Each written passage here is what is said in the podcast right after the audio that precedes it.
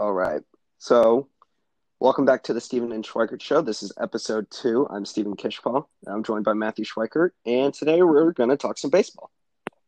Yep, we're going to take a look at one of the better drafts in recent memory. We're going to do a redraft of the 2011 draft, which is, I mean, this was a really, really good draft. I mean, yeah, it's unbelievably deep. I came up with about a 33 person big board. Let me double check to see if that's right. Yeah, 33 people. And like just the fact that I can name, you know, 33, you know, decent starters in the MLB or like just decent players in the MLB is just like a testament to just absolutely how loaded this draft class is. Well, and not only decent major league players, but 31 guys that are big enough names that there's only one of them that I can't tell you off, off the top of my head who they play for right now. Really? Yeah. Like of the Yeah. 30 of the 31 guys on my big board. There was only one where I went, "Oh yeah, that's who he plays for now." Yeah, I mean, if once I like once we get through this draft, like I think you and I are both going to hear names, like because maybe you have a different big board than me. Like we're both going to hear names, be like, "Wow, you!" I completely forgot about him, but yeah, like you know, Yeah. I recognize that name. Yeah, I'm sure like the top 6 or 7 are pretty similar on our big boards cuz Yeah, probably.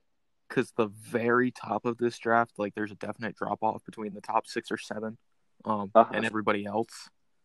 But even Uh-huh. like again, once you get down into the 20s, like you're still getting like legitimately productive major leaguers and like some of these guys are young enough that they haven't necessarily peaked yet.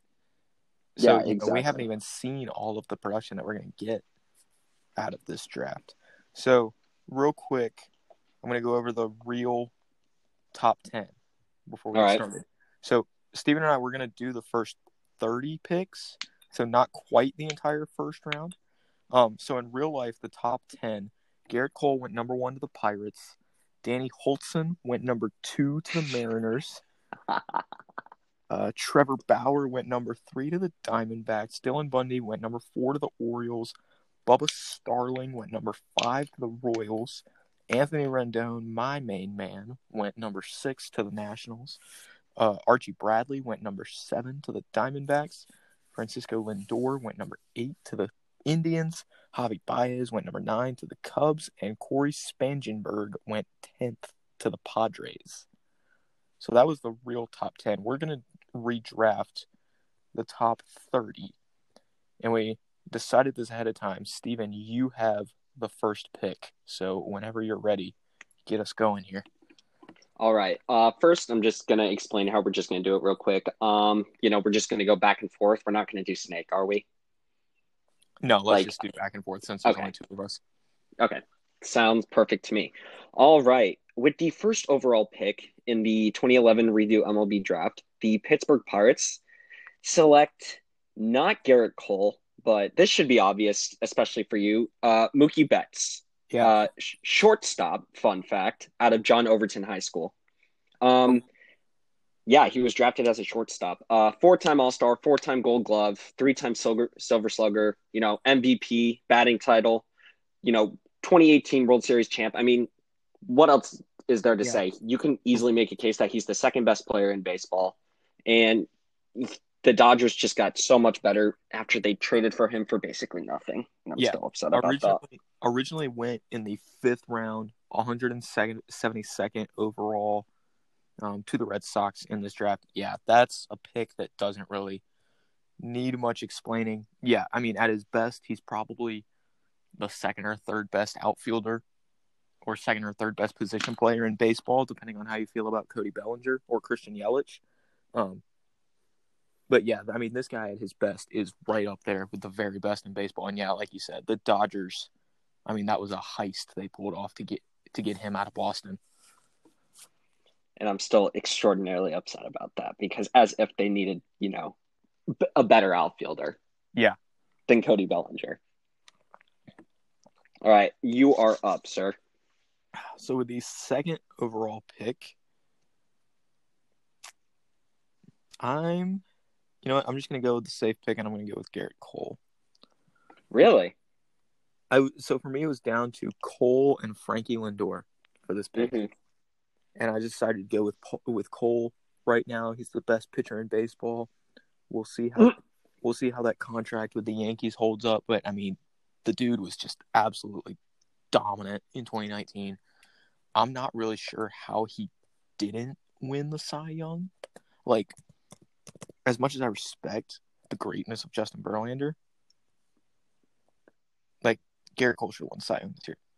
Um, in 2019, he went 20 and five with a 2.50 ERA, posted six and a half WAR, 212 and a third innings pitched, 326 strikeouts. I mean, the guy was just pure dominant this year. The reason I made that noise is because obviously I have a, uh, an opinion on who the best pitcher in baseball is, but obviously can, I think you can make a case for Gerrit Cole. Yeah, I, As a a Mets fan, you should know who I think is the best pitcher in baseball. well, and as a Nationals fan, you know who I think is right up there. Yeah, exactly. But, But I mean, nobody can argue how dominant Gerrit Cole's been. Yeah, well, and what he did in his two years in Houston was just absurd. I mean, Like, talk about a career resurgence. yeah, they traded for him when his value had ne- had quite literally never been lower, coming off a, a pretty mediocre 2017 season with the Pirates. I mean, they got him for spare parts, basically. Yeah, they traded uh, Joe Musgrove, Michael Feliz, Colin Moran, and Jason Martin for him. Colin Moran, North University of North Carolina legend, another uh, power hitting corner infielder for Carolina that didn't translate into the big leagues. Hmm You got that right. He does have a magnificent beard, though. He does, he does, and he was a he was a ton of fun to watch at Carolina. But yeah, you're so right. 12 and 12, 4 2 6. Like when he, when they traded for him, I was like, dang, they gave up four players. Now it, it looks like a heist. Yeah. And I cannot believe they didn't win a World Series with him. Dude, honestly, I'm a Nationals fan, and I still don't know how they won that. Like, I, I don't. Uh, Yes. your guess is as good as mine. So that pick was for the Mariners, who went Yes. with Danny Hultzen, second overall in real life. Who honestly I'd never heard of until we began to do this. He didn't make his major league debut until this year Really? Yeah. With the Cubs. Yikes. Safe to say the Mariners screwed that pick up. Yeah, I mean, All right. coming out of college, uh, yeah, it was a safe pick. I mean, he won the John Olerud Award in 2011, which goes to the best two way two way player in baseball. Yeah, I mean, shou- shoulder Yeah. injuries destroyed this guy.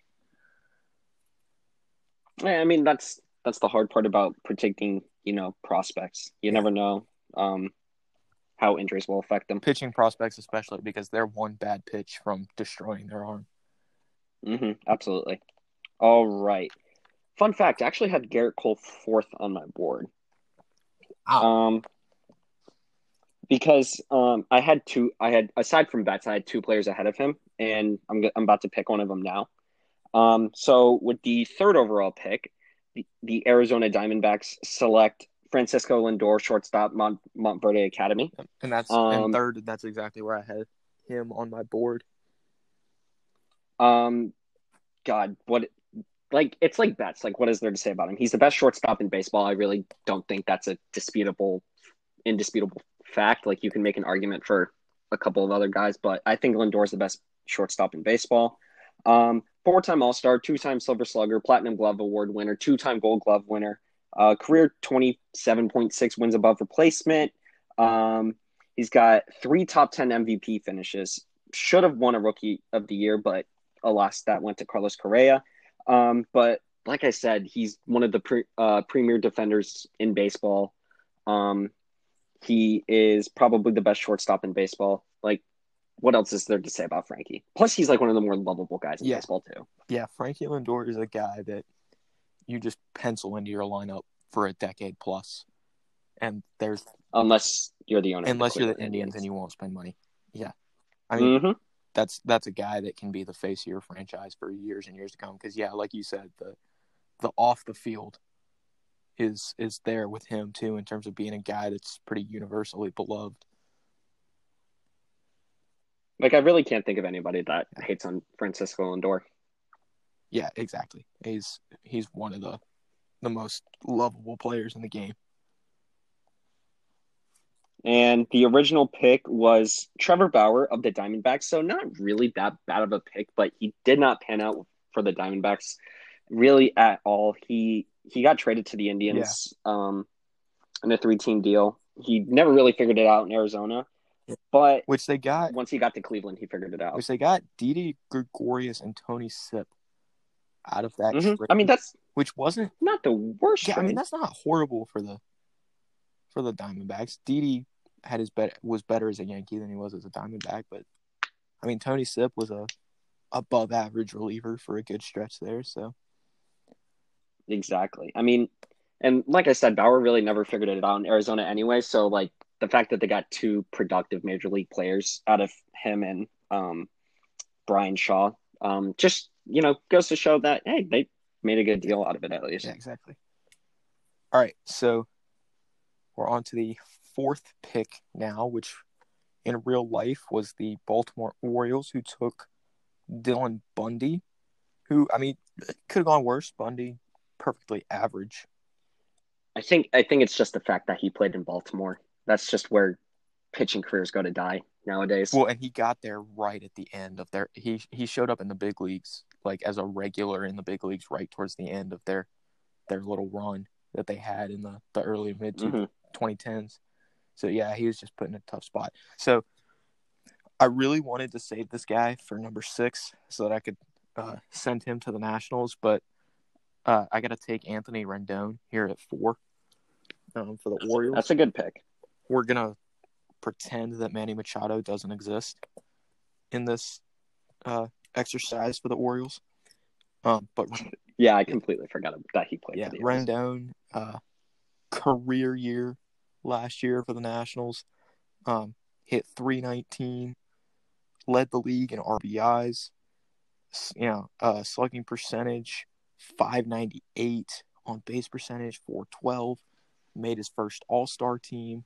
Had his had a was an MVP finalist. Won his second Silver Slugger. I mean, and then signed that mega contract with the Angels. I mean, this is a guy that is peaking right now. I think, and you know, and you know, you've known me for forever, and you've, um, for the longest time, I've been the driver of the Anthony Rendon is the most underappreciated player in baseball bandwagon. That has been my shtick for the last four years, probably. I mean, and this guy, it you know, it's not a stretch to call him the best third baseman in baseball. I'm not sure I would go quite that far. But again, this is another guy you just pencil him into the middle of your lineup and forget about it. He's going to hit, and he's an above average defender, too. No, I mean, yeah, for years you have been the conductor of the Anthony Rendon is the most underrated player in baseball hype train. And for years, for a couple of years, I just decided to ignore you. But once I saw what he started doing to the Mets, I, I had no choice but to start believing you, honestly.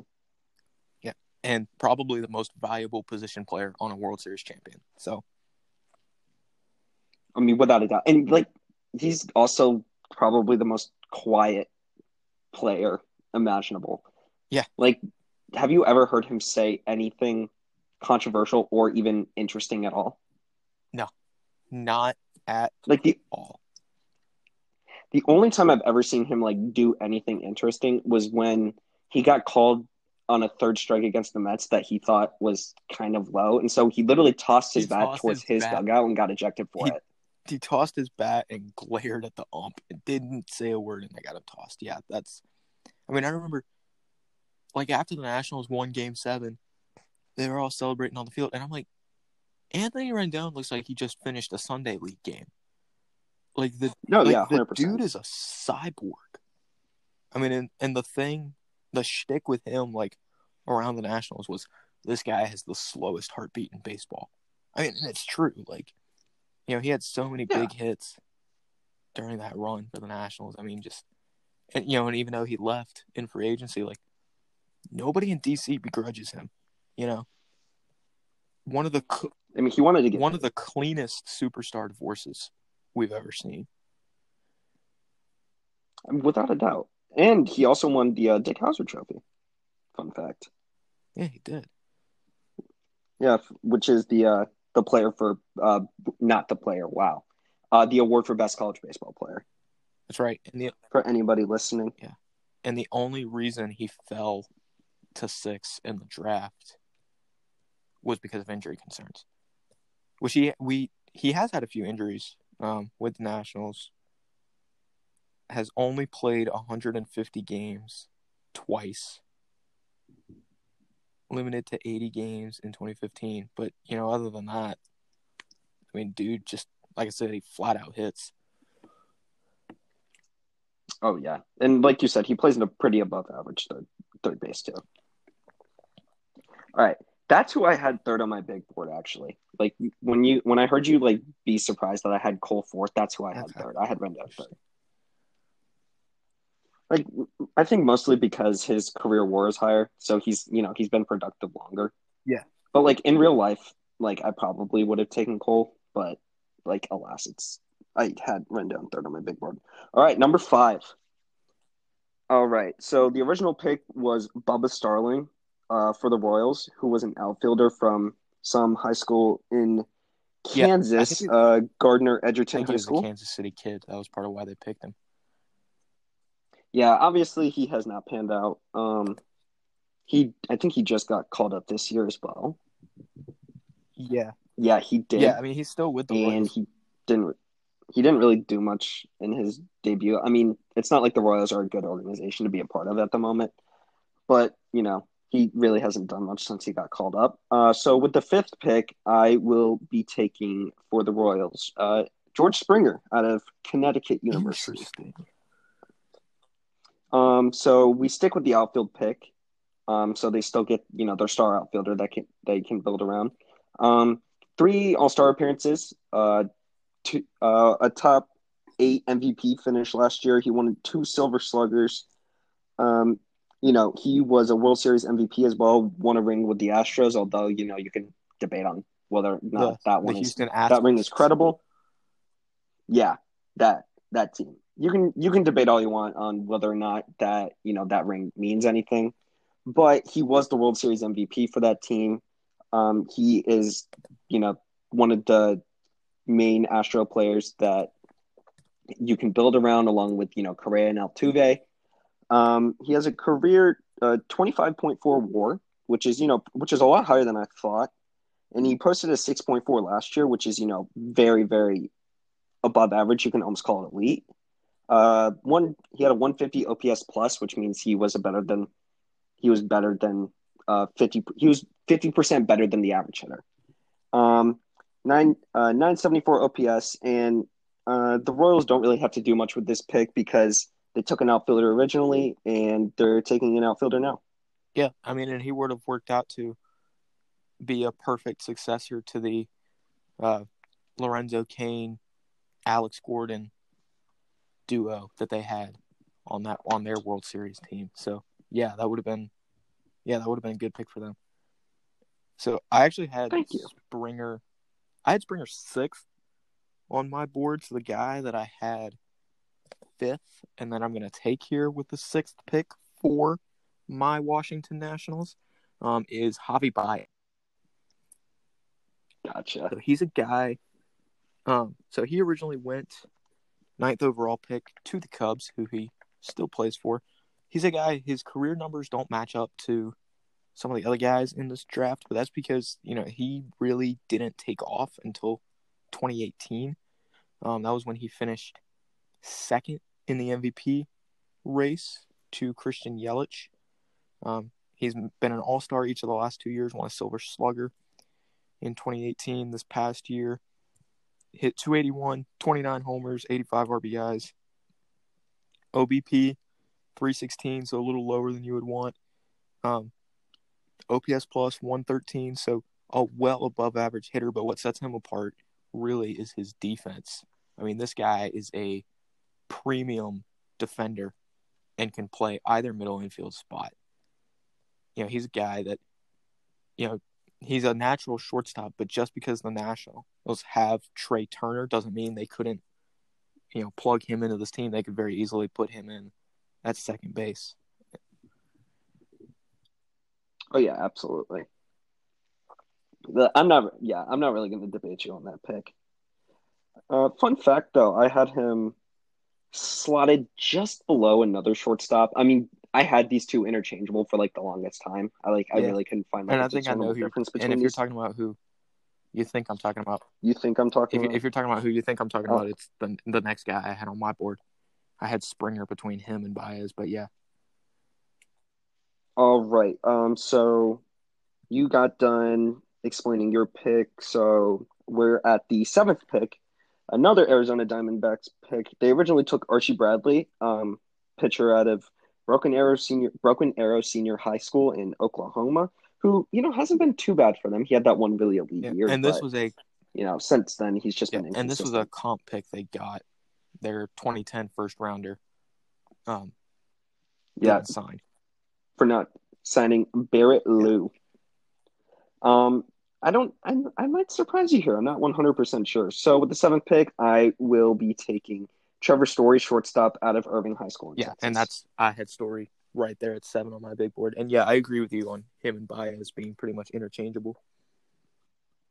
yeah. I mean, I was just thinking for a long time. I was like, you know, Javier swings and misses a lot, but so does Story. Story plays in a, you know, pretty hitter friendly park, but you know he plays good defense and he's still a pretty above average hitter. Um, you know, a couple of All Star appearances for Story, uh, two Silver Sluggers for him. Uh, got off to a really hot start in Colorado. I he hit like I think home runs in his first four ish game. I think four or five games. Let me look that up real quick. But like I said, like he got off to a really hot start. Unfortunately, got injured, so his rookie year was cut short. And then the next the next year, he you know went through a sophomore slump. But you know, with 2018 and 2019, um, he finally you know found his groove. Uh, All Star appearances in both years, uh, Silver Sluggers both years. Um, finished eighth in MVP voting in 2018. He finished 12th last season, and you know this is a guy who can you know provide you above average defense. He, he's a, a pretty elite hitter. He had a 917 OPS last year. Uh, one he had a 118 OPS plus last year, which means he was 18% better than league average. That's probably because he plays half of his game in games in Coors Field. But he posted a 6.1 WAR, which you know is very promising for a guy who's still relatively young. He's only 27, and you know with this pick, um, you know the Diamondbacks get an, another quality hitter. Unfortunately, they I don't believe they get a pitcher. Yeah, they, they don't, but you still get an elite shortstop who's, you know, easily a top five shortstop in the league. And he provides, like I said, provides a great defense, base running, and hitting. Yeah, and I and I think that's a good pick. Like I said, I had him right there at seven on my big board. He originally went with the 45th pick in the supplemental first round. So now we're on to the eighth pick, which was originally the Indians, who took Lindor, who's off the board. So for me, this is where the drop off on my board kind of started. You know, I felt that these top seven that we just went over were considerably better than anyone else we have below this. Mhm. Um, so with the eighth pick, I'm going to take Blake Snell. really? He to me has the so he has the highest ceiling of anybody I kind of had in this area on my board. Um, 2018 Cy Young Award winner. And he posted a 2.0 2.04 ERA. No, excuse me, 1.89 ERA with the Rays went 21 and 5. Do what you want with pitcher wins. Um, only 180 innings. I remember that was one of the big debates over whether or not he should win the Cy Young. Um, ERA plus of 217 that led the league. Also led the league in hits allowed per nine innings. Um, his WHIP was under one that year. Made the All Star team, finished top 10 in the MVP. Struggled with injuries last year. Um, limited limited him to 23 starts and only 107 innings. Um, but this guy, when he's healthy and on his game, is right up there with the very best in baseball. Yeah, I agree with that. Uh, I I was kind of surprised actually. I had Snell personally tenth on my big board. I had uh one pitcher ahead of him, and the only reason I had this this guy ahead of him was, you know, this guy's been incons- a little bit more consistent for Snell longer because outside of that, you know, that Cy Young year, he's been kind of inconsistent. Yeah. you know. But also a guy that still pretty young, only three, four years in the big leagues. Um,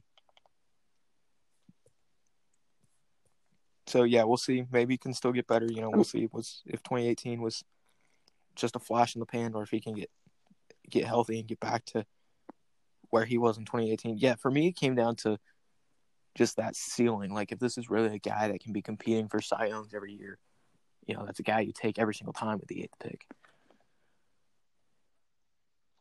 Yeah, and I don't disagree with that. Like you said, he definitely has the high ceiling. Like his stuff is incredible. Like his curveball is disgustingly filthy. But you know, he's just had to battle injuries and just a little bit of inconsistency.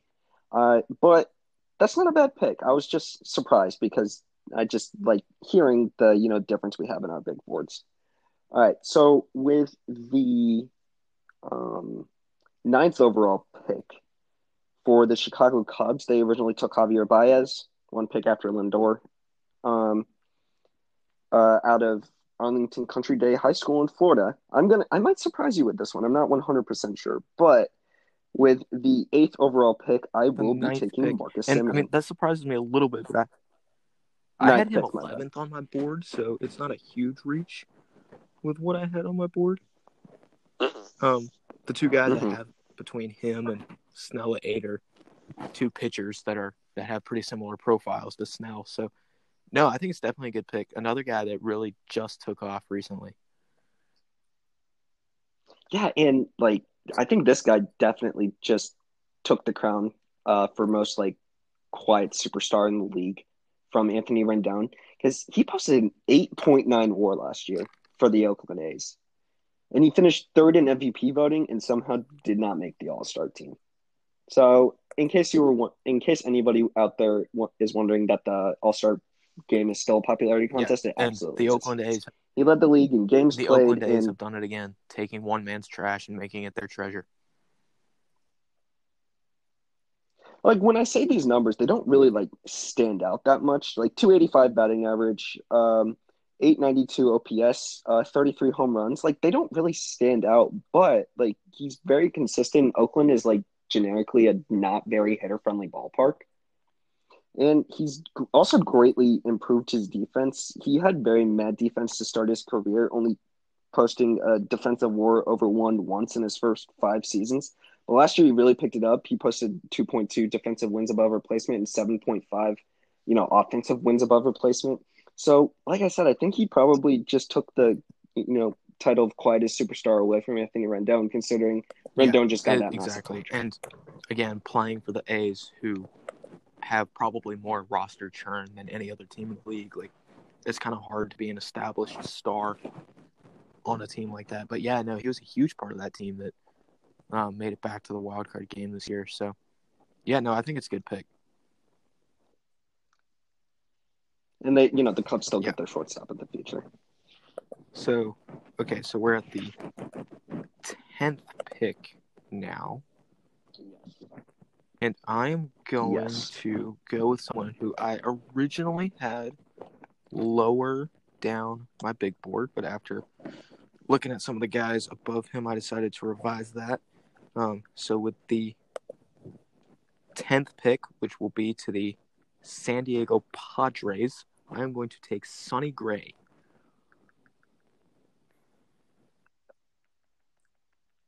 That's a that's a good pick. I had him 12. He's a little bit lower, like like you said, Yeah. but no, that's a The really thing about pick. Sonny Gray like is like lot. his Yankees tenure went so poorly that we forget how good of a pitcher he was outside of that that stretch, which was basically a year and a half. Um, he made 11 starts for them in 2017 and 23 starts for them in 2018. So basically, like a year's worth of starts where he just wasn't very good. But we, you know, we forget how how good he was at times in at times in Oakland, and he was quietly really, really good for the the Reds last year. Um, this is, yeah, this is a guy who, one hundred percent. You know, because he failed so publicly with the Yankees, has kind of gone back to flying a little bit.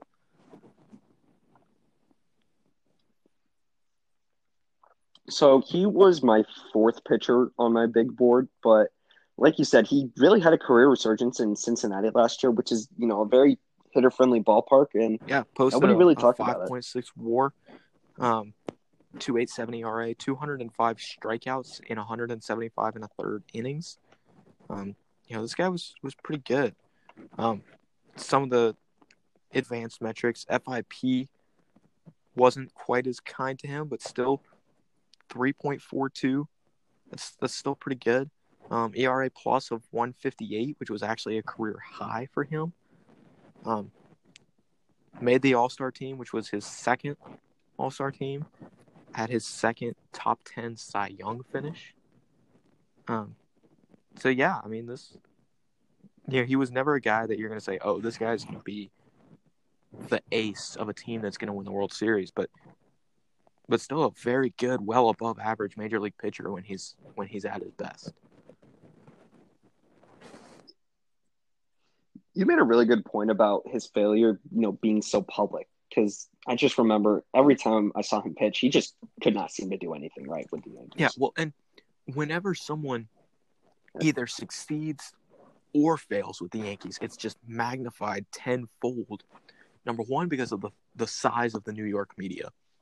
You know, we saw this. We see the same thing happen in other sports. You know, in what other sport would a team like the Knicks get talked about so much? You know, in what other city? None. Yeah, like if they played exactly. in Charlotte, What they would not be talked about happen? whatsoever. Um, and, you know, in what other market does a team like the Jets get talked about as much as they do? So it's kind of the same thing.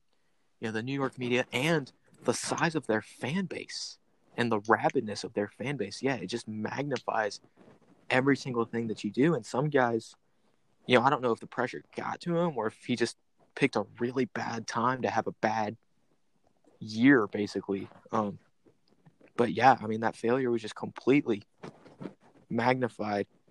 Did the Yankees trade him or did they release him? I'm not 100% They traded- certain. they I will traded look that up real quick.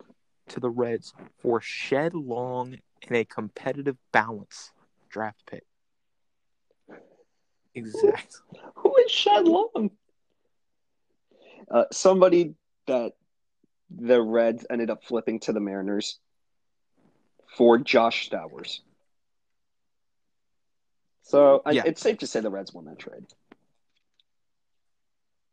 All right. So with the eleventh pick, this is the Houston Astros pick, which who they uh, originally took George Springer. Uh, so with the eleventh pick, I'm actually gonna. Uh, I might surprise you here, but I'm I gonna take had his teammate Trevor Bauer. 10th on my board originally. I have Yeah, Bauer. The the guy I have at nine at hindsight isn't looking real good, and I think he's going to end up falling quite a bit. But yeah, I mean, this was right around the range I had. I had Bowers. No, I don't really think it's a reach at all. No, yeah, I mean he was really good coming out of UCLA. Like I, like we mentioned earlier, never really could figure it out in Arizona. But once he got to Cleveland, you know, he put together a couple of solid years before he broke out in 2018. He pitched um, 175 and a third inning, uh, led the league in FIP, had 221 strikeouts, finished sixth in the Cy Young voting, made his first All Star team. Um, this is a guy that the analytics really like. Um, you know, he's he always has like really good like like advanced numbers, but you know, with the eyeball test, he, he really doesn't pass. Last year was just a complete misfire on all steps for him. He went 11 and 13 with a 4.48 when I predicted him to win the Cy Young Award. But the reason the advanced metrics are so kind to him is because he strikes a lot of people out. He um, this was a career best for innings pitched for him. He finished the year with um, a total of 100, 213 innings pitched and 253 strikeouts.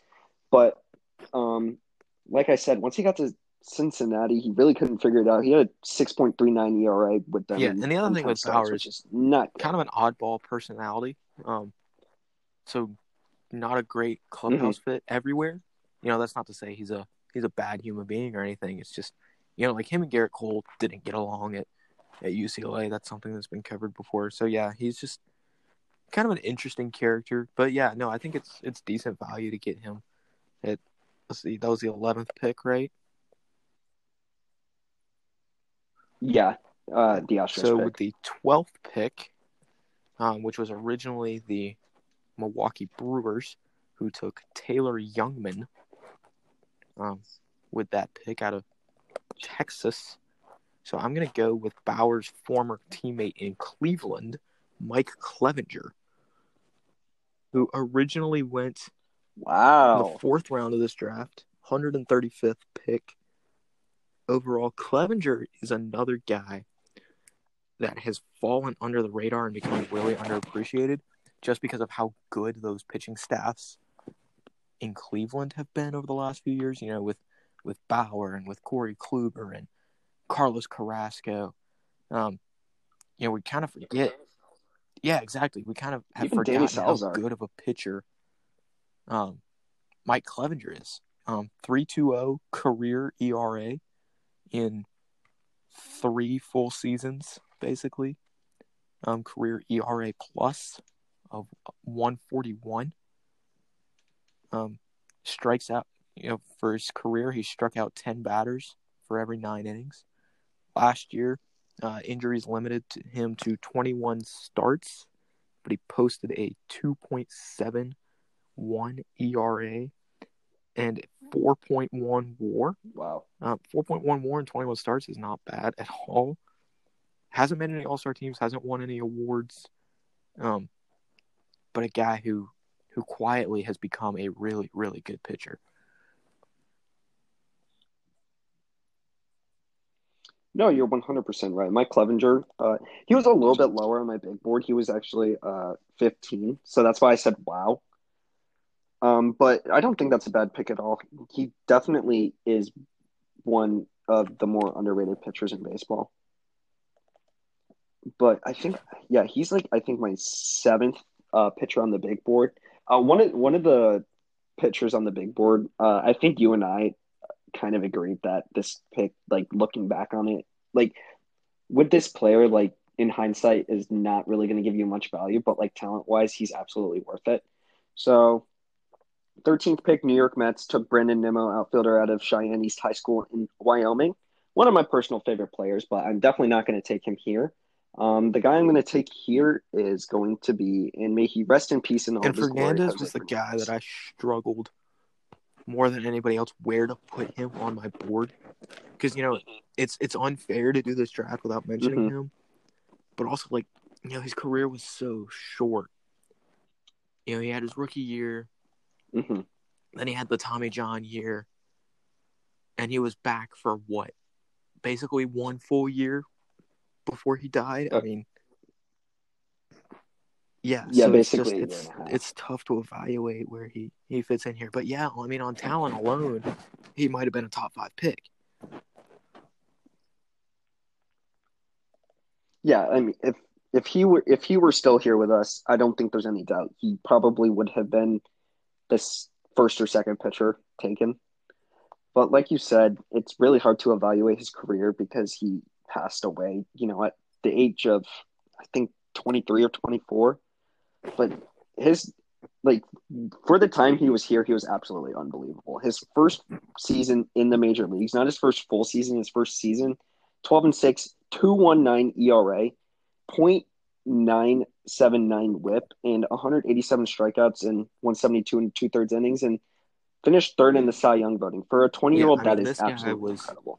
Was electric when he came up. I mean, posted 14.2 WAR in his career. In, in what was a pretty short career for his career, had a 2.58 ERA in 76 starts, 589 strikeouts, and 471 and a third innings. I mean, yeah, I mean this guy was had already become one of the best pitchers in baseball. and when he came up, it looked like you know him and Stanton and Yelich were going to be the guys that finally made the Marlins relevant again, and then you know for yeah for, for that, his death circumstances was the that had catalyst nothing for to do with baseball, basically. it just didn't happen. I and like the main reason I'm picking this is because obviously, like maybe things could have changed, and like based on talent alone, like getting Fernandez 13 is absolutely incredible. But like you said, like it's really difficult to evaluate how good this pick is because he passed away so soon. But I think, um, you know, just based on talent and what we saw, I think this would have been Yeah. a, yeah, Yeah, absolutely. for the Mets. And if you and if you got a, a full career of this guy, I mean, this guy was was a special special pitcher. You could have argued that he was on his Yeah, to And if he'd stayed he healthy and, and avoided career. further el- elbow problems, so his last game before his death was actually against the Nationals um, on September twentieth, twenty sixteen. Five days before he died, he pitched eight innings, gave up three hits, struck out twelve, walked none, no runs, got the win. I mean that that right there shows you just how good And- this guy was because you know the Nationals had one of the best offenses in baseball that year, and he and they were on their way and they were about to head into the playoffs, and he killed them. Yeah, I mean, in before the the eighth inning started, he had given up one hit the entire game, Yeah, just and his final out was Daniel Murphy, who finished second in MVP night in the MVP special special talent.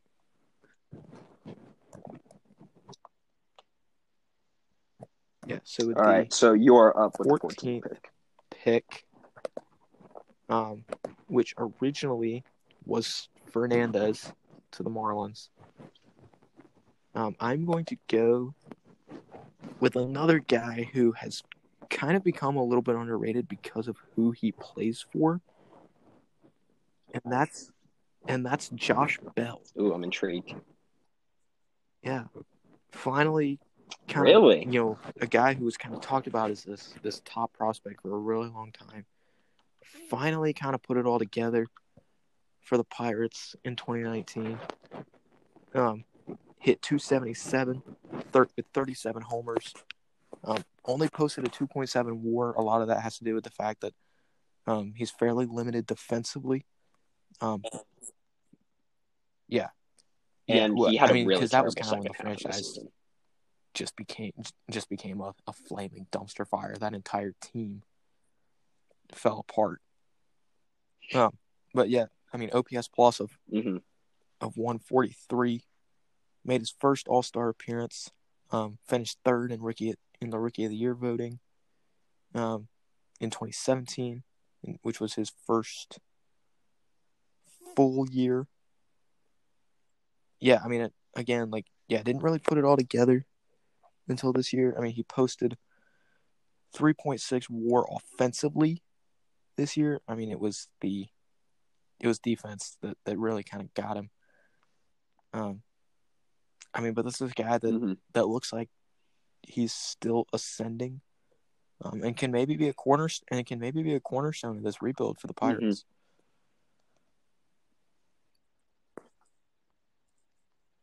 I mean, he's definitely an elite hitter. I think Yeah. that he just had an atrocious second half. But you're right. I think he can be a cornerstone. He's he's basically mean, the only thing giving that franchise help right now. To be as productive as he is, when you don't have any protection in the in the lineup. I mean, I mean, we've seen Mhm. that with, with a lot of protection. hitters over the year that over the years where their stats aren't as good as they could be because they're not getting anything to hit because no one ahead of them or behind them is going to be able to get on base. hmm Yeah. And and that And matters and a lot. Even though, um, All right, his batting, you know, he hit 277. He really doesn't strike out a ton. 108, 118 strikeouts Really? in 520 in 613 plate appearances. And Yeah, I mean, considering how high strikeouts are No, that's not bad at all. around baseball these days, that's that's not a bad figure at all. So it's a guy that that makes contact and can get on base.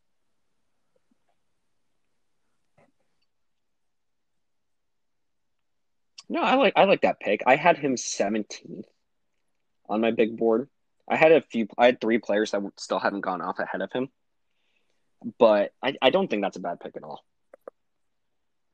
All right, so with the 15th pick, the originally to the uh, for the Milwaukee Brewers, uh, they originally took Jed Bradley out of Georgia Tech, who I don't think Uh, it was a has comp- accomplished and it was a anything in his career. Dylan Covey, who they picked in 2010 but didn't sign.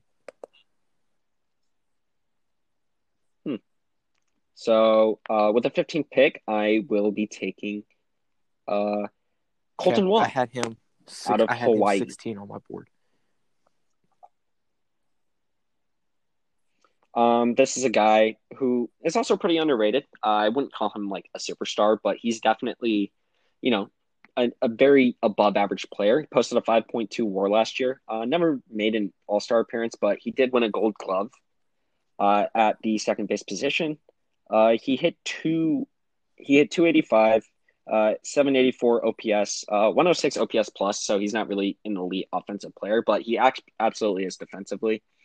Um, like I said, a pretty underrated player. Um, there's nothing wrong with him. Uh, I think I'd obviously love to have him on my team.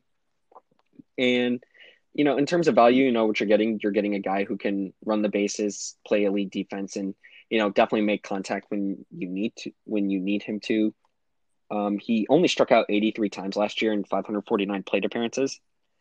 So, I mean, yeah, I mean, you know, he's a I, it's not a flashy pick, but I like slightly it. above average hitter and a plus defender at, at second base. And, you know, that's really kind of the, the perfect combo. And for a team like the Cardinals that um, doesn't necessarily have a singular superstar hitter, because Paul Goldschmidt really isn't what he what he once was. But, you know, for a team that kind of thrives off of just making contact, Mhm. keeping the line moving, yeah, he's he's perfect for a team like that. Yeah, really good, pretty good contact hitter, really good defender.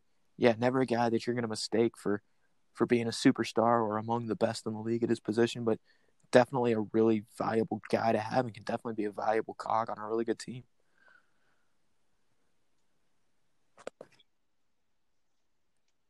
All right, All right, so you are up with the 16th. the pick. sixteenth pick was originally uh, the Dodgers, who took Chris Reed, a pitcher out of Stanford.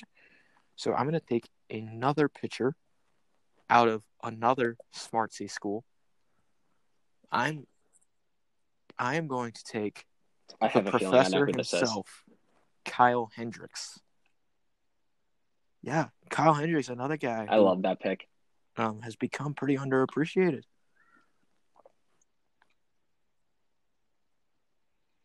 Yeah. He led the MLB in ERA. Like, Yeah.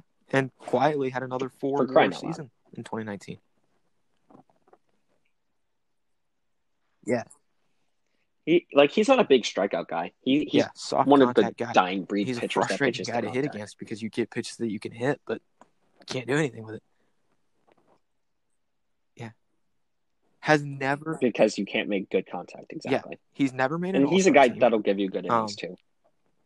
Finished third in the Cy Young voting in 2016, which was when he led the league in ERA.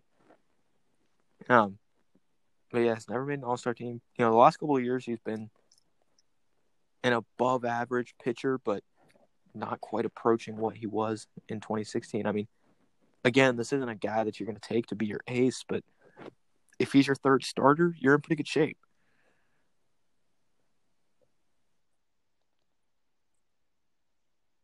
I think it's an absolute travesty. Yeah. He's never made an All Star appearance, especially I for that season. He led the league. This past year, 346 ERA, not horrible, you know.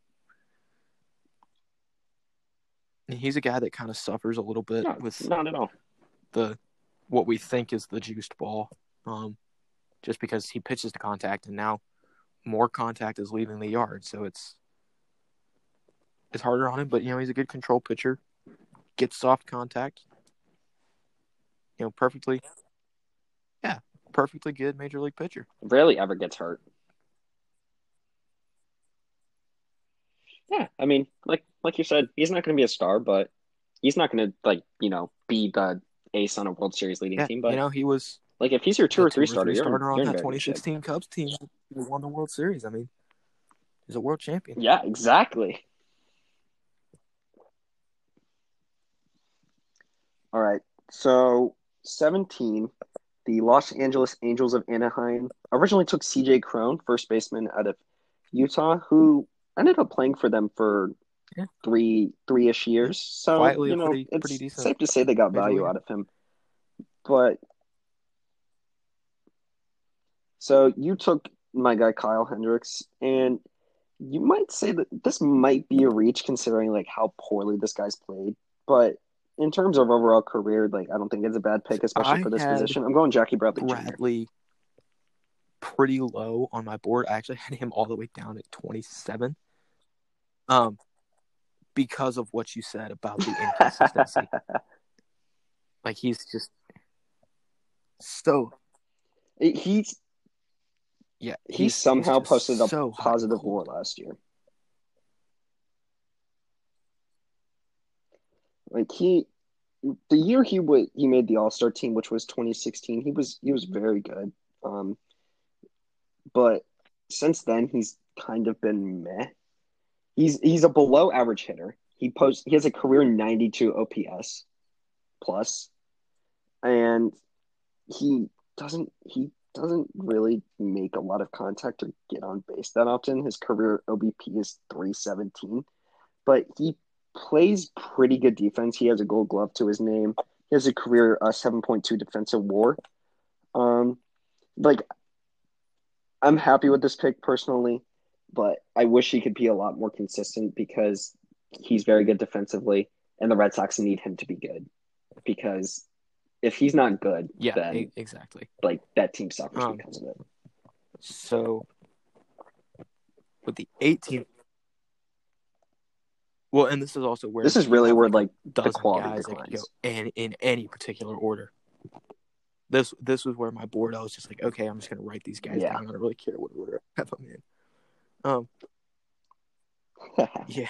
So with the 18th, this is where we pick, start ending the which draft. was originally Sonny Gray. I'm gonna take a guy that I see as kind of a less erratic Jackie Bradley, and that is Kevin Pillar. So Pillar You took my originally pick went again, sir. Unbelievable. in the 32nd round of this draft, the 979th That overall pick. And you know, the Blue Jays got great value out of that spot. I mean, you know, you could fill an entire YouTube video with his defensive highlights. You know, when he was the starting center fielder for the, the Blue Jays was far and away the best to me, the best defensive center fielder in baseball. Yet he has never won a gold glove. Which is astonishing to me. I think it's because he had the absolute unfortunate designation Exactly. of not only playing in the same league but the same division as That's Evan exactly Kiermaier, who, like Pillar, is only really going to give you value in Yeah. I mean, defensively, not the but he's not he's going to give you a lot of value defender that he once was. Um, hasn't posted a defensive WAR above 0.1 since 2017. Um, you know he's an average-ish hitter Jeez. by OPS plus. He's a little bit below average, but um, he posted in 156 games with the Giants in 2019. He posted 1.9 offensive WAR. So I mean, not horrendous. Um, he got an MVP vote. No, no. He finished Slightly 22nd in the average. MVP voting. Did he really? I mean, Oh my god. yeah, Who do they let vote? Yeah, they literally the let Red anybody Sox vote. I over swear. the offseason. Um, one year, four and four point two five million. I mean, there's not really much else to say about it. He's a perfectly average outfielder.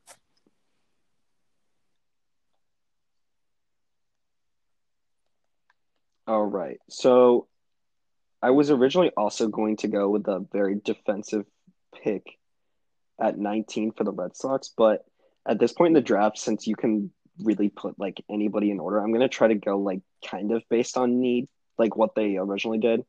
So the Red Sox originally took Matt Barnes, who uh, right-handed pitcher out of UConn, who is uh, st- who still plays for the Red Sox.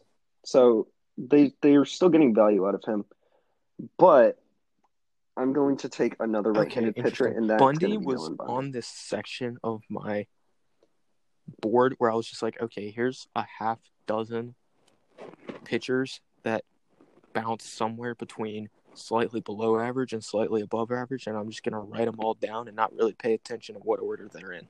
Um, No, I agree. He, I, th- I think I watched a yeah. video where So I had him they explained that he was the board, most yeah, average pitcher don't in blame baseball you for for taking him there.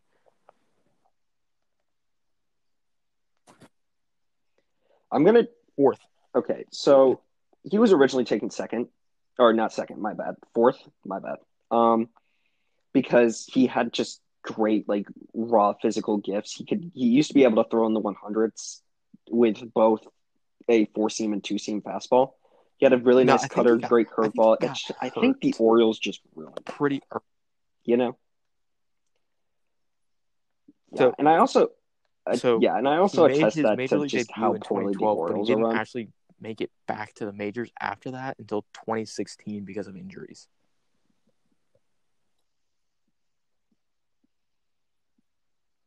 And like he's still young. He I think he just recently turned not recently, but he this is his age 27 season.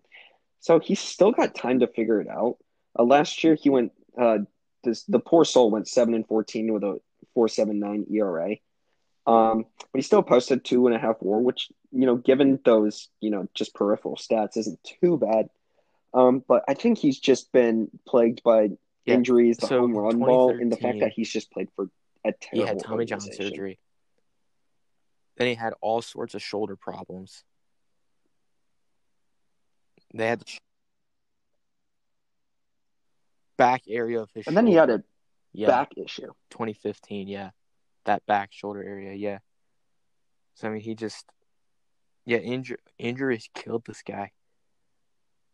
I mean, and the, it's a testament to him that he's that he's been able to accomplish what he has.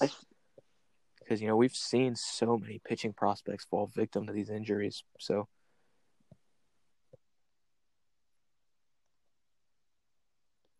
Like it's not like he's going to a team that values starting pitchers. He went to the Angels, but I think Yeah. he'll be like a solid four starter in Anaheim.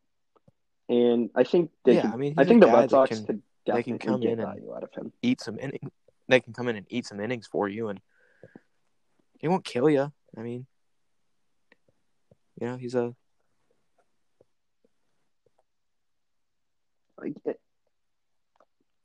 I think he'll have a long and productive Yeah. career because Yeah, I think he's had to learn to pitch to contact because of all this. his have made him a better pitcher, even though he's he's not as good of a thrower as he was when he was drafted. Mhm. Yeah, so in 2011, so this so he was so good in high So yeah, school. Di- And in 2011, he became the first baseball player to win the Gatorade Athlete of the Year award. So not just so not just Gatorade Baseball Player of the Year, he was named Gatorade Really? High School Athlete of the Year. His senior his senior year of high school. that I did not know that. I mean, I, I just remember never just hearing about this guy all the time. And it's a shame it hasn't worked out for him Yeah, because so- he seems like a perfectly In Nice 30 innings with um in low A ball in 2012, he had an ERA of zero. Hitters were five for 94 against him. wow.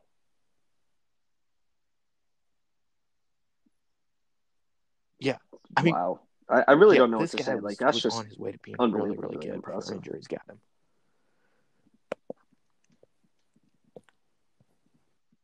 All right, so the 20th pick, as we reach the hour mark here. Um, or getting close to the hour mark. Tyler Anderson was the pick originally to the Colorado Rockies, uh, left-handed pitcher out of Oregon. So I got a bunch of different dudes that I could take here, but I'm gonna go with your guy from the New York Mets, Brandon Brandon Nimmo. Oh, Um, Nimmo, makes me another so guy that we don't really hear about a whole lot nationally. Another guy that has struggled a little bit with with consistency and with injuries. I mean, he only had 199 at bats last year. Um, but you know when he's when he's on his game, he's he's a good hitter. And in, in 2018, hit 263 with an OBP of 404, slugged 483, um, OPS plus of 148. Yeah, posted posted 4.2 WAR. he was so good that year. Oh, I mean, another Lord. guy that, yeah, I mean, consistency has been an issue for him, but a lot of that has to do with injuries. You know, he plays for the New York Mets. Injuries are a rite of passage. I mean, you you are are well, you're You're right. yeah, you're you're well familiar with that at this No, point. I hear, I, I hear yeah, I nothing mean, but facts. that when he's healthy and when he's on his game, he's he's a pretty good ball player. You, you got that right.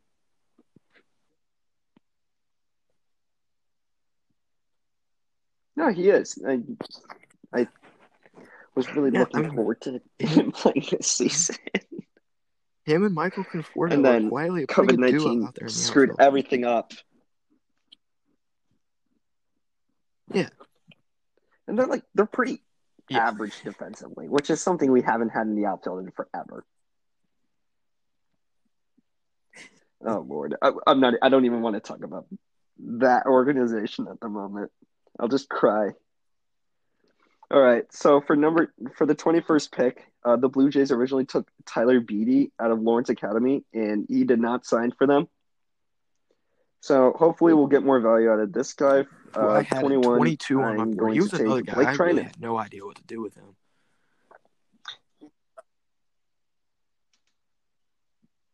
He wasn't He necessarily uh, is a public former public enemy of the Nationals 'Cause he for all any- the bad reasons. Yeah, yeah. He he didn't do anything that was just like Not as much as Drew so Story. I'll give you destructive that. that. I openly disliked him.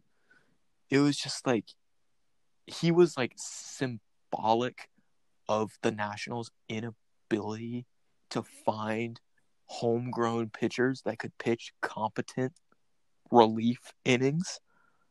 Like we could develop starting pitchers with the best of them, but we could not get relievers. But he actually has a pretty good legacy in DC because he got a Sean Doolittle.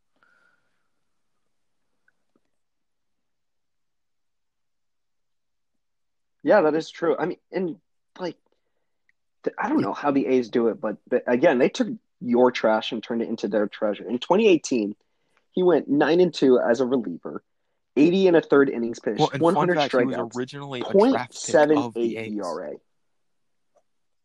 Seventh round, 226th overall. Was he? He so he was They must so have thought before the for a long 2013 time. then. season, he was traded to the Nationals in a three-team deal. The Nationals got AJ Cole and Ian Krol. Oakland. I know who AJ Cole is because he actually pitched a little bit for us. Do you even know who those Um, people are? Oakland received John Jaso, and the Mariners got Michael Morse. And Michael Morse, I do remember. Michael Morse was another guy who was pretty good on those really bad teams.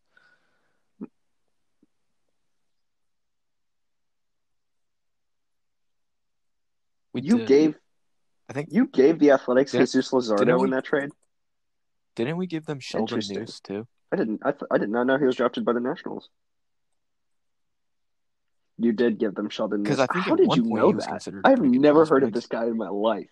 And I remember at one point this season when Doolittle was struggling, I went back and looked at that. I went back and looked at that trade because I felt like self-loathing. and I was like, wow, we really gave up all of this for Sean New- for Sean Doolittle and Ryan Madson, and then Sean Doolittle helped us win a World Series, and I don't care anymore. Exactly. you have absolutely no regrets. But Yeah. his ERA that season was lower than his WHIP. I, that's that's Yeah. insane to me, and I really hope he, He figures goes- it out because the he's Dodgers got now, some right? Didn't they sign pitches, and I really like watching the, him. the pitch. A's DFA'd him. He does play for the Dodgers. That is. That's, Mhm. that's the, Fun fact: his nickname is Balake, and I find that incredible. I love that. That is that's the name he puts on the But yeah, he was the another guy. I. I didn't know. I didn't really know what to do with I him because he. I mean, yeah, his one great season was really, really great, but he's only had one great season.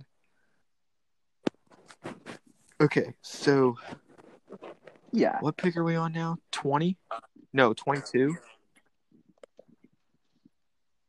uh, okay, so the- no, so we this are on was 22, The yes. Kolten You have the Wong Cardinals pick pick. originally, right? Okay, so I am going to go with another reliever here. yes. And I'm gonna go with Ken Giles. So he was like Treinen, originally a seventh I like that round pick. pick. Went fifteen went fifteen picks after Treinen. Um, two hundred and forty first overall to the Phillies. Um, he's another guy who's whose rep has kind of taken a re- uh, a hit because of some of his most public failures. Um, well, I'm more thinking of You mean was it 2017 in the, the playoffs face? with the Astros where he stunk up the joint? Yeah. Um, but he was a, he was Yeah, a good was reliever 2017. when he was with the Phillies. Um, didn't the Phillies get Vince Velasquez for him?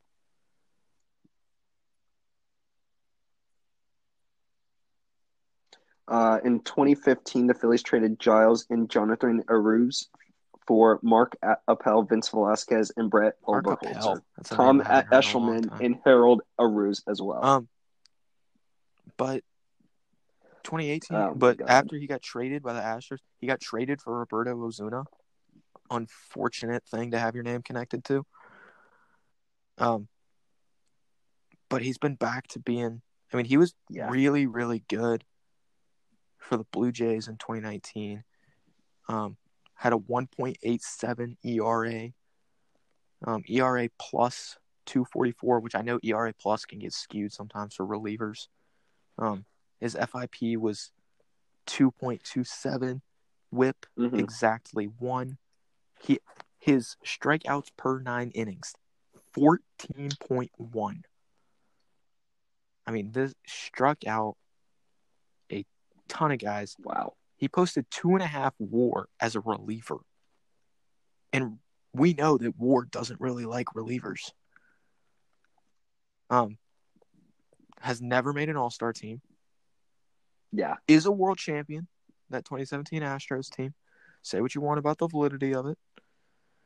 Um, but yeah, I mean this this is a guy who is, and he's a versatile reliever too. He appeared in 53 games, had 23 saves. So he's a guy that has kind of started to fit the bill of a modern reliever. You just kind of put him in whenever you need him, and he can get you, and he can get you some outs. Um, is pretty much a one inning guy, 53 games, 53 innings. Yeah. Hey, a closer is Look, a closer. A good closer Man is just there to isn't necessarily job. valuable right. because of how good he is. He's valuable because of how bad he isn't.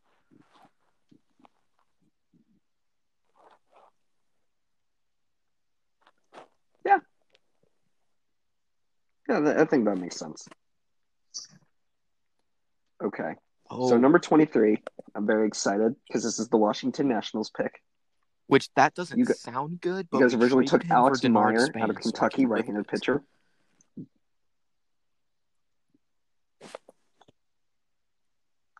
And I'm really tempted to just, you know, keep that pick or go with like Grayson Garvin.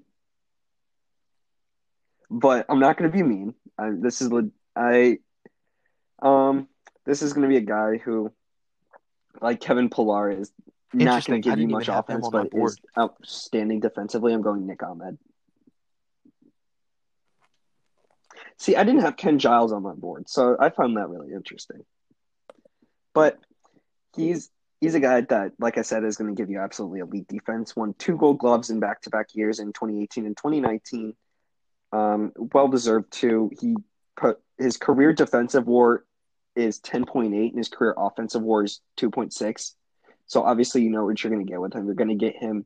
You're going to get elite defensive innings out of him Four at point three WAR in 2019. the And I position that you probably I need the most elite defense forgotten from. how how good he was defensively. That's good. It's a good pick. Yeah, I mean, it's no like it's like I said, like he he's not going to hit anything. He His was career OPS plus is six, which means he is 2019, twenty four percent worse than league average at hitting. Yeah, and I think I think he'll Well, I again, think he'll yeah. Work again, on that more. Mostly because he plays in Arizona. if your offense is and slightly Arizona's below very average, but you're one of the best defenders in the game at your at shortstop, I mean, you take that. I mean, Ozzie Smith, one of the best shortstops of all time, was not one of the best shortstops of all time because of his bat.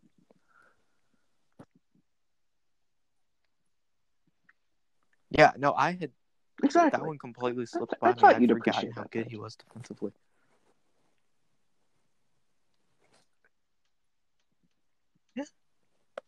Another guy for the Nationals. I think uh, I did a good job, if I do say so myself. Um, realistically speaking, you know, with the the way their team's constructed right now, maybe he plays shortstop. You slide Trea Turner over to second, and that still works. Um, Yeah, that works Yeah, perfectly. so you just have okay, you just so got to put him at to the bottom of the order. fourth pick. Yeah, which was the Tampa Bay Rays, who got this pick as We are almost there. compensation for the Red Sox signing Carl Crawford. Carl Crawford, one of the most underappreciated players of our generation, by the way. Yeah. He definitely did not benefit from not living in the. I'm not even going to try and pronounce the name of the guy they took. They took a pitcher out of high school Yeah, he was really good. who I have. Yeah. Yeah, he's in the Rangers organization. right It's very Uh, He has a career ERA of 5.5 in the big leagues. Did not pitch in the big leagues for the Rays. Um, but anyway, I digress. Um, so I'm going to pick a guy that I had ranked way too high on my board to begin with. But I'm going to take him now because he's a guy that appears to be ascending. And that is Tyler Glasnow.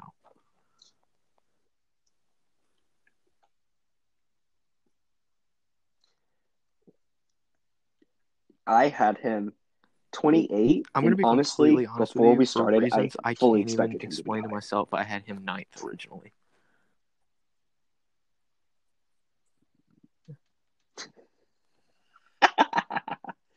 Is that the guy you were talking about? Yeah, I had him. I had Like him between when you were like, Blake "Wow, Snell and Trevor Bauer. really too high." Oh my god! Well, so here's the thing. Like Oh my god, I was remembering in my brain how good That's he incredible. was last year before I went and looked at his baseball reference page and I went, "Oh, wow. He wasn't as good as I thought he was." He pitched 60 innings. Because he only pitched like He was- what? How yes, he was if I remember Didn't he play in the playoffs? if I playoffs? though? remember correctly, he was pretty nasty in the playoffs. Okay, that's why I remember him so. Let's fondly. see. Up, Until game yeah, I was five. gonna say he had a 7.71 ERA. Because game five was the game he started tipping pitches. Oops. I remember he was. Well, he's a guy who. Yeah, well, he's a guy who. Um, I mean, It's a he's kind of like It's a, a good product of the whole of this whole analytics movement of not letting guys face third time through the order. Um. Yeah, like he made 12 Yeah. starts And the Rays and are like probably 60 and two thirds innings, so averaged pretty much five innings a start. Um, in those 12 starts, he had a 1.78 ERA, posted two and a half WAR. Yeah, no, I had forgotten just how much he was injured. I like I thought he threw more than 60 innings.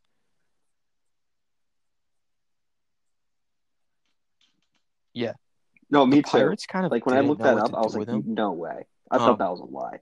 They didn't know whether or not they they you know they kept bouncing in between the bullpen and the rotation, which was just not good for him. The Rays got him in that ridiculous Chris Archer trade, and because and because they're the Rays, they have made him good. Um, Oh my god.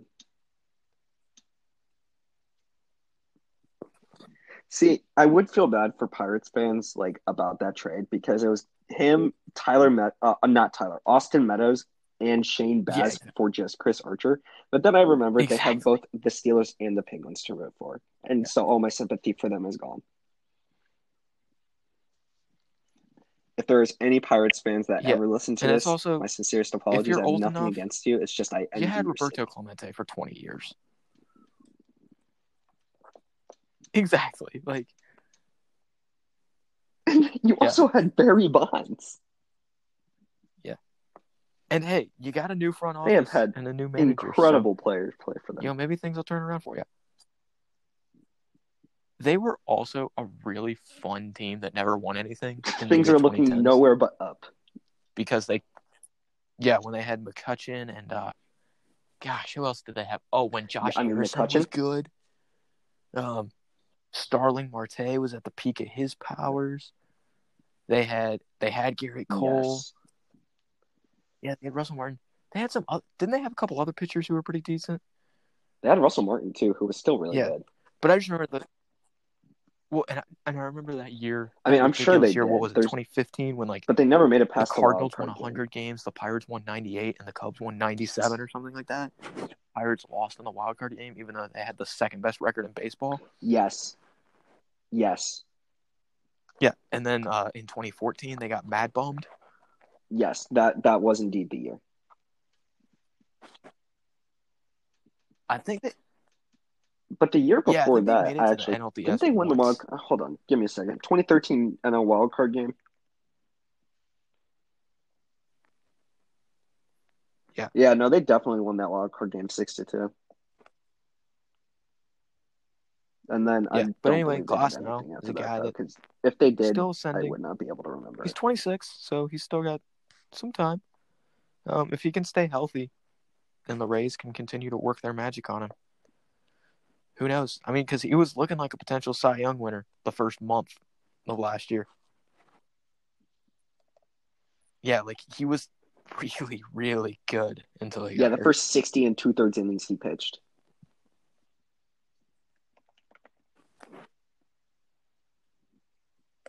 All right. So, what pick are we at? We're at 25. The San World Diego Series- Padres originally took Joe Ross, Joe Ross, um, longtime Nationals was favorite most- out of. Who's most famous for Bishop being part of the High Trea School? Turner trade?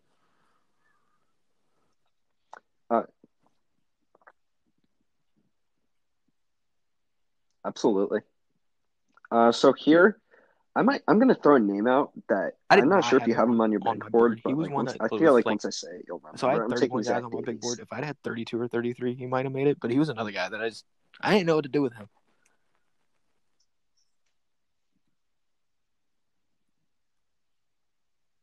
He um he has a career 8.1 WAR, not too bad.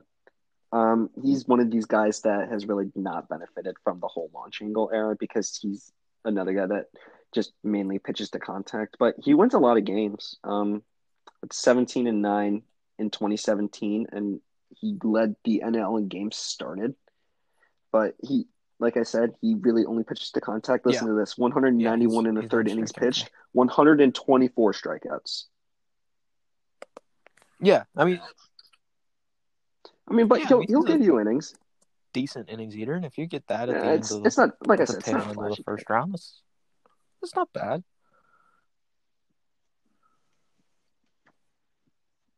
Okay, so Mm-mm. this is the 26th All right, pick. you are up, sir. The Red Sox This was a comp pick that they got after the Rangers signed Adrian Beltre. They did not get good value for this pick because they took Blake Swihart, I think it's safe to say they did not Who get that value back. had one of the more public falls from grace in terms of prospects recently. Again, because of again because of who he played for. Um. So yeah, they I took mean, Swihart, My God, who I am obviously not going to take. So I'm going to take a guy. He's a catcher, known more for his new known more for his defense, but has become a pretty decent hitter. I think Um, and that is James McCann. I think I know who this is.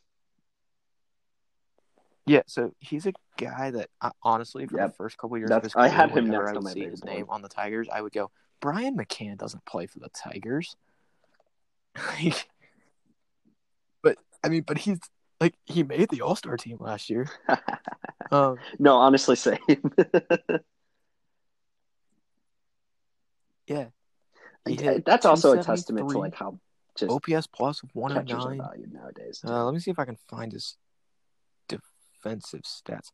Yeah, so he threw out 31% of um, would be base stealers, which league average was 27%. He's been above average on caught stealing rates every full every year of his career.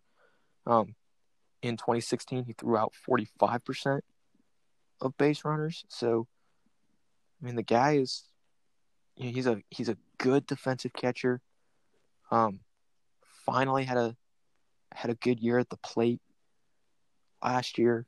I mean, uh, the, the White Sox got got pretty good value getting him up because um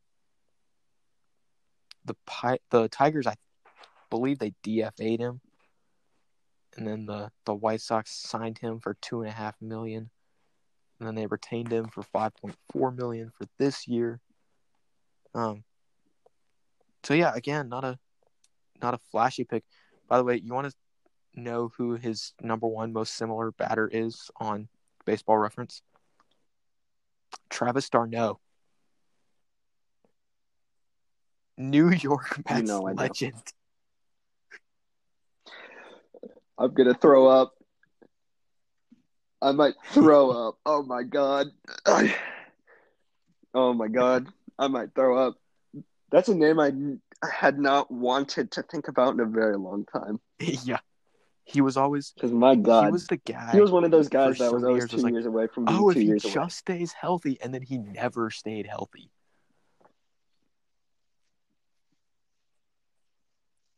Right. Noah Syndergaard wasn't even the He centerpiece when that happened. He was the centerpiece of the R.A. Dickey trade. He Yeah. was, yes, Noah Syndergaard was thrown into that trade, essentially, because we really wanted Travis d'Arnaud. My God, and he was actually I'm getting like good. He was actually PTSD pretty good for the flashbacks from how many times he struck out with runners in scoring position. All right, Well, yeah, and he was good the for the Rays, Braves too. I don't understand, it. But it's just the Rays, and the Rays are like was the mad. A's. They make Joe Schmo a decent major leaguer.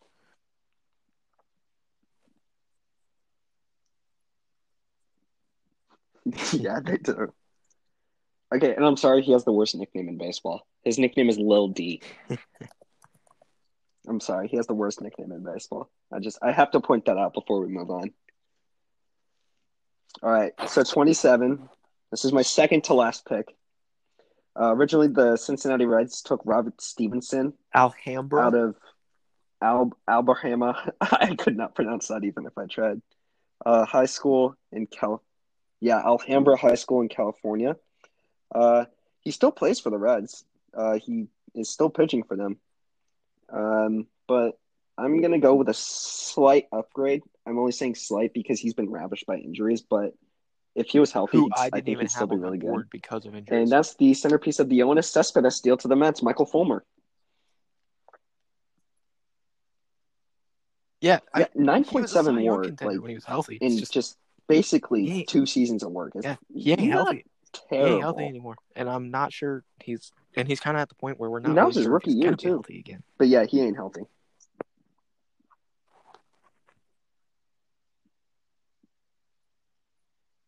Yeah, I mean he's Yeah, he was really good, and I really enjoyed watching him pitch because he had a really nice changeup. Well- And I was really annoyed when he started doing well because I was like, of course, because you know Cespedes gets hurt, and you'll you you make you know, that the guy we 10 times out of traded 10, though, him because for of what because of what Cespedes did pitching out of his mind. Yeah. 100%. Well, percent. and I still remember when they traded when Yeah, the but, like, Tigers traded A little Verlander, part of me like, was like, "Are oh, you "Oh, we'll be fine. Michael kidding me." Fulmer's our new Verlander. You know, he's our he's the he's the new ace we'll build around." And then and then bad luck, and then bad Yeah. luck said no, thank you. Send that one to freezing cold takes.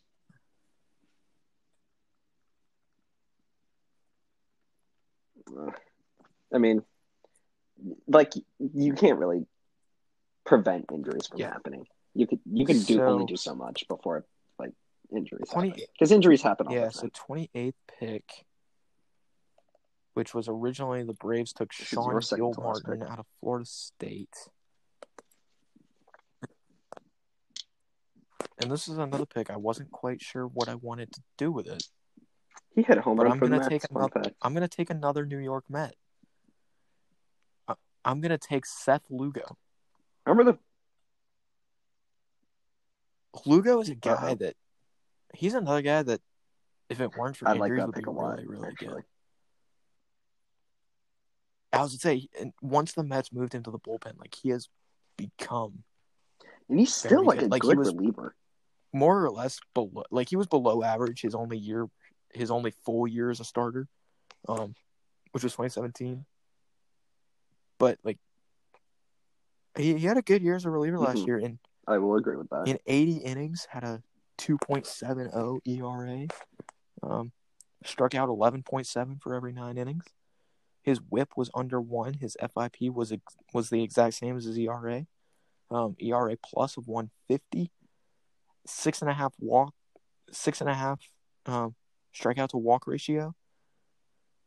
Um, another guy that hasn't won any awards and probably won't, but you know, I, he's a guy that's that's going to be an above average reliever for you.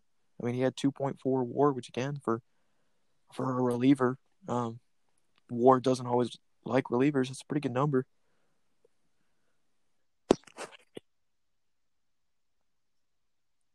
Yeah, and he uh And He he, pitched pretty well our for the, only uh, reliable relief pitcher last the year. Puerto Rico team in the the last World Baseball Classic. I think he did. I think they used him out of the bullpen too. I think he started the final of that game. If the I final game of that uh, World Baseball Classic. Yeah, because the U.S. just decided, nah, we're on a mission. yeah, and I think he got shellacked. Yeah, yeah. he even had six saves last year. Uh, that that surprised me more than anything. Edwin Diaz says, "Oh, you traded your top." Yeah, because Edwin? Diaz decided to just- now. Not be good. Who, who's your who's Our your top pitching pitching prospect? and our top hitting prospect. I'm getting a I migraine. forgot that he even existed. Uh, Justin Dunn. He's, he well, I think the guys you're gonna miss like, more are the guys you traded for Marcus Stroman. will become elite, but he he's not bad.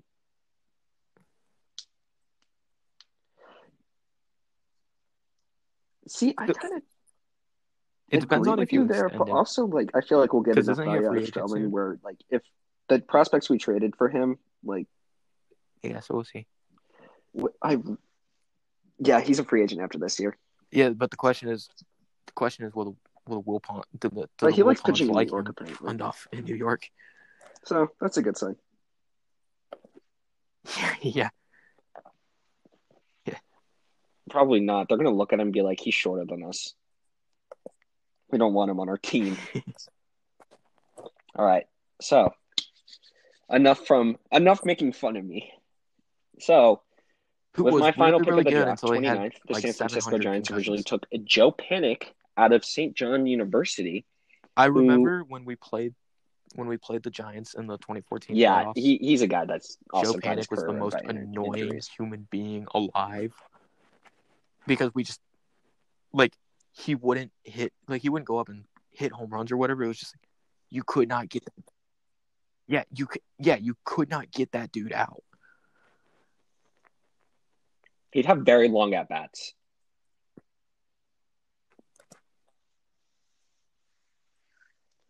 All right. I'm not going to be taking Joe Panik here, but I will be taking a guy who I think was good, or at least average for And he was another guy that I didn't even have on my board because I didn't know fell what to do off because of again because of injuries, injuries. That is uh, Travis Shaw.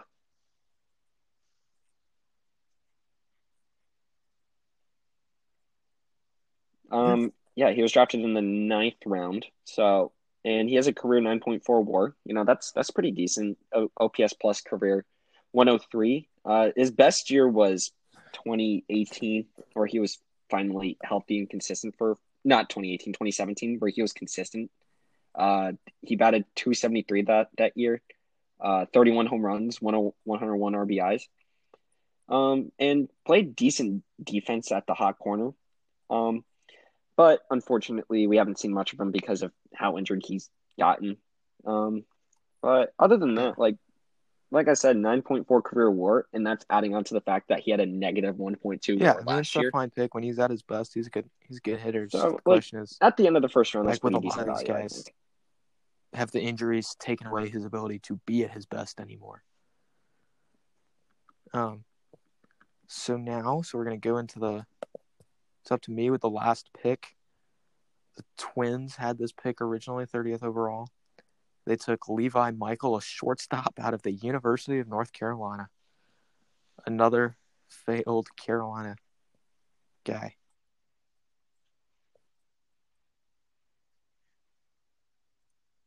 Dude, he sounds like some random dude I'm who sorry, would have played but his name with. just sounds like one of the randomly created players you like would find in like NCAA football. Yeah. Yeah, he sounds like some random Yaks kid that we would have played soccer hundred percent. His middle name is Bert too, and I find Um, that hilarious. But anyway, with this pick, Oh, so there's a a bunch of dudes that I could take here, none of whom really inspire that much glory and confidence. So I'm gonna make a bit of a sentimental pick here, um, and I'm gonna take Joe Ross. Yeah, So the career numbers for him are not real pretty, I, I kind of figured Um, once you said sentimental, I was like, he's but as Joe Ross, hundred watched percent. him up close and personal, basically since his career started, because the Padres traded him before he made it to the big leagues. Injuries have he's healthy now, but injuries have really robbed him of a couple of years. Um, because he had Tommy John in 2018, I think. Yeah, he only appeared in three games in 2018. Didn't make it back until into to 2019, and it really wasn't until the end of the season and going into the playoffs where you finally where where Joe Ross would finally get the ball and you wouldn't be scared. Um, so he's finally back to what he was his first couple years. His first two years in the big leagues, um, 2015, he appeared in 16 games, made 13 starts, had an ERA of 3.64, ERA plus of of 109. His FIP was actually lower than his ERA. Um, not a big strikeout guy. His career sh- strikeouts per nine is 7.9. Um, but in 2016, which was his last year where he was completely healthy, actually, I think it might have been 2017 when he had Tommy John, and then he came back at the end of 2018. I'm not sure. Um, but anyway, 2016 was like his last full year before he started having the health problems. And in 19 starts, he had a 3.43 ERA. Um, posted 2.0 WAR that season. I mean, this is a guy that like when he's healthy, as he I think he finally is, you can be perfectly comfortable with him as your fifth starter.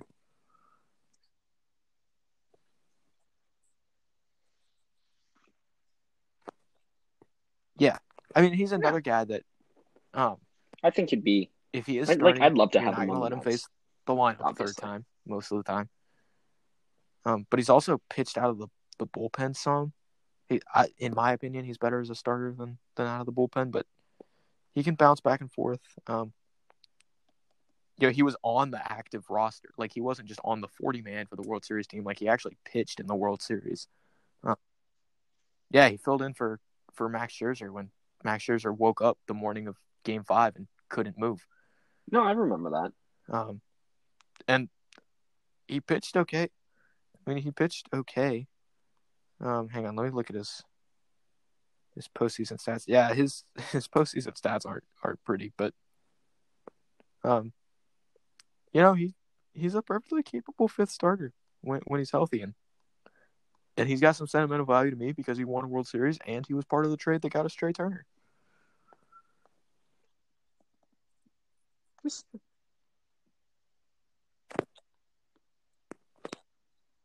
Yeah, I mean, yeah, especially at the end of the first round with Yeah. how All right, little so that before you go, you know you can is there anybody left on your big board Like it's not bad. that wasn't drafted? Okay, you go through yours and then I'll go through mine. Yeah, I actually have a few. So I'm not really going to talk about him, but I'm sure you'll recognize the name. So the Joe guys Panik was one. on Uh, Tommy La Stella, Archie Bradley, Austin Chris Hedges, Davinsky, and Austin Barnes Amir were the guys Garrett. left on my board.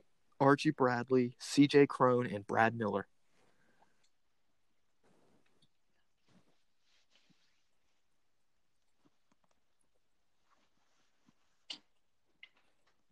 Yeah, exactly. And Amir Garrett, Like again, Um, like I recognized all those names perfectly, and maybe Austin perfectly Hedges. Fine. MLB players. guys that could still potentially be getting better.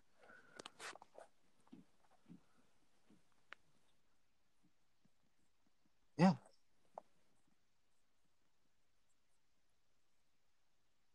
All right, so I think that was a very productive Yeah. podcast. 96 minutes later and 30 picks, we have redrafted the 2011 MLB draft. Um, you know, Yeah. if you made it to But through if this podcast, congratulations. Uh, let us know we if should have talked we, about- you know, missed I anybody didn't significant. I really don't that- think we I don't did. think we said this on top of the draft. um, but Um, but one thing that we didn't do was anybody who didn't sign, we didn't count. Because there were some pretty good players that would have been drafted otherwise that didn't sign, like Trea Turner, Luke Weaver, Brian Anderson, Aaron Nola, um, Erick Fedde, another national. Uh, but yeah, so anybody who didn't sign, we didn't we didn't count that. But yeah, if there's anybody who, um, yeah, who you thought should have been left out, you can email us Stephen and Schw- Stephen and Schweikert Show at gmail.com. Uh, thank you for listening with us. Stay healthy, stay safe, and we'll see you next time.